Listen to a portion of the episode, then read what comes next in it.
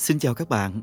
Hôm nay mời các bạn tiếp tục lắng nghe một bài viết trong quyển sách Mình đang sống cuộc đời của ai. Bài viết này tôi đặt tựa Hạnh phúc nương nhờ. Mời các bạn cùng đến với podcast của ngày hôm nay nhé.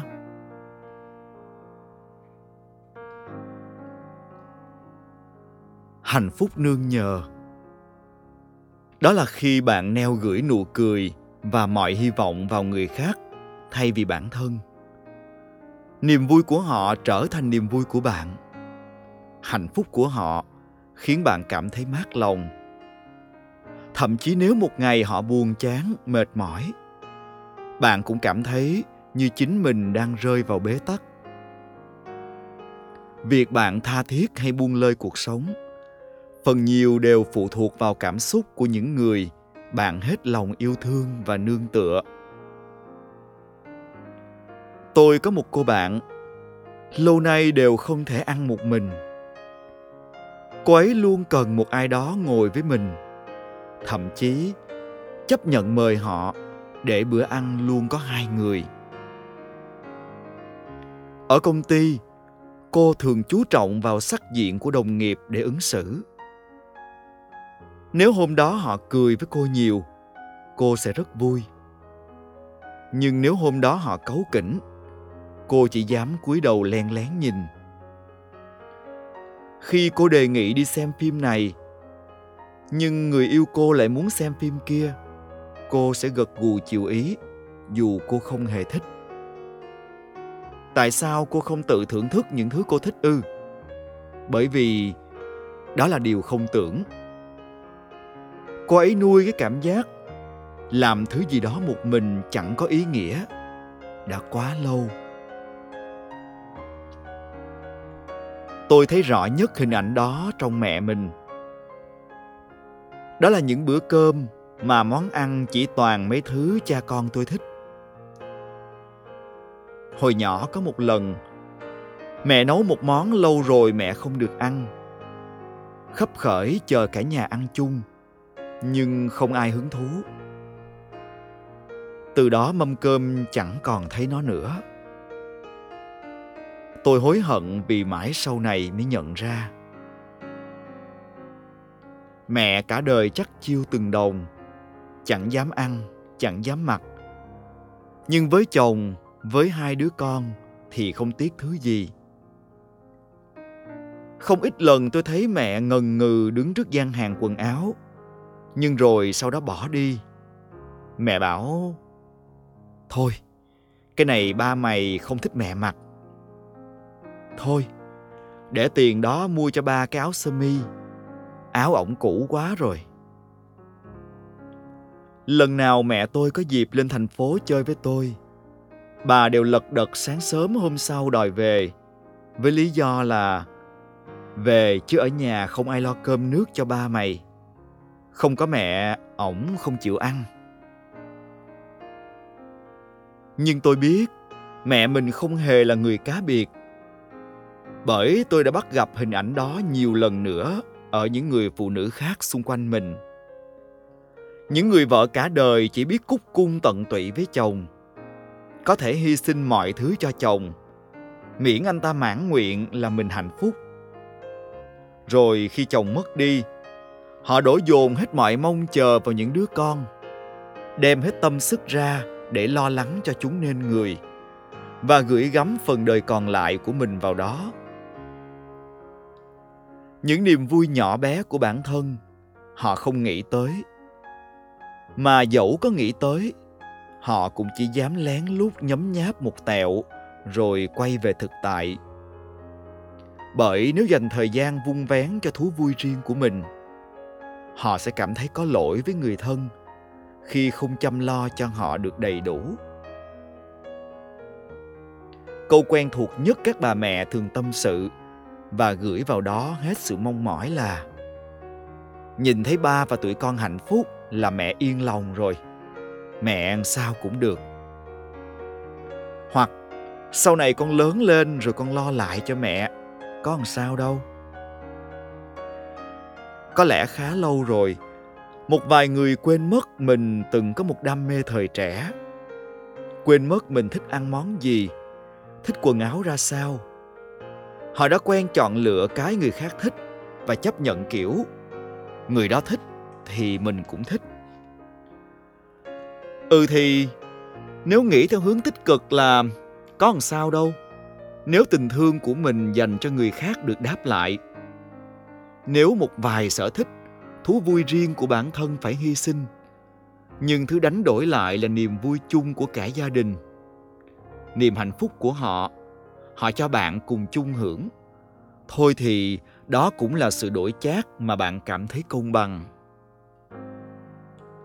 Nhưng bạn có từng nghĩ, nếu hạnh phúc đời mình, bạn phó thác hết vào người khác, rồi không may họ lần lượt rời bỏ bạn đi, thì lúc đó bạn sẽ như thế nào? Bạn có từng nghĩ, hạnh phúc của bản thân bạn gửi nơi người khác nhưng họ chỉ biết nhận và bội phản. Thì canh bạc cuộc đời này, chẳng phải bạn đã mất trắng đầy đau đớn hay sao? Phần đời còn lại đó, bạn có đủ sức đứng dậy và can đảm sống thêm lần nữa hay không? Bởi bạn chưa từng để dành chút vốn liếng nào cho bản thân. Chưa một phút nào nghĩ sẽ tự nuôi dưỡng và đắp xây cho hạnh phúc của mình mà không cần trông mong vào người khác. Tôi chợt nhớ đến một vở kịch mình từng được xem, có tên là hãy khóc đi em. Ở đó cũng có một cô hạnh, yêu thương đến mức tôn thờ chồng. Xem cuộc đời chồng chính là cuộc đời mình. Cô ấy cực đoan đến mức có thể cắn răng cưới vợ cho chồng để anh ta có con. Ngậm ngùi viết đơn ly dị để chồng cưới người ta mà không bị mất chức. Rồi hết lòng chăm lo cho con riêng của họ. Bởi với cô hạnh, chỉ cần thấy chồng hạnh phúc là đủ. Rồi đến khi tận mắt chứng kiến mình bị lừa gạt, bị phản bội, cô như người nửa điên nửa tỉnh với câu nói lặp đi lặp lại. Chim là của bầu trời, hình rơm là của cánh đồng, phương chồng cô là của thấm còn cô cô không có gì cả. Thế đấy, cái cảm giác không còn gì cả. Chút niềm tin cuối cùng cũng mất đi. Nó chua chát và bẻ bàng lắm. Bởi bạn không còn gì để bấu víu. Vậy nên tôi thường xuyên nói với mẹ mẹ đừng có để dành thêm điều gì cho hai đứa con nữa, vì chúng tôi đều đã trưởng thành. Có thể tự lo cho bản thân và chăm sóc ngược lại cho mẹ. Mẹ cứ để dành tiền đó mua những thứ mẹ thích. Dành thời gian còn lại để làm những điều mà lúc trẻ mẹ chưa được làm. Thay vì suốt ngày cứ canh cánh xem chúng tôi có hạnh phúc hay không.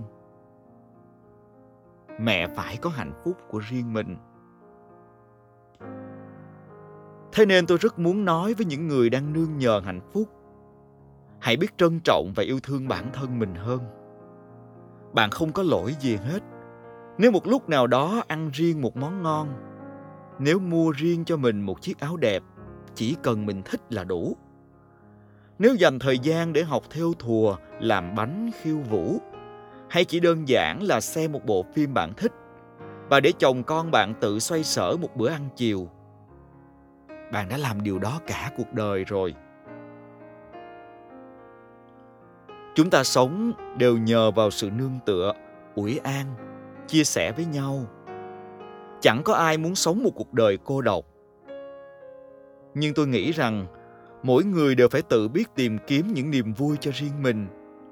Những giây phút mình tự tận hưởng cuộc sống mà không cần ai khác ai cũng cần những phút giây tự do, thoải mái, mặc kệ sự đời, mặc kệ những lời xét nét. Chỉ để sống một vài khoảnh khắc được là chính mình.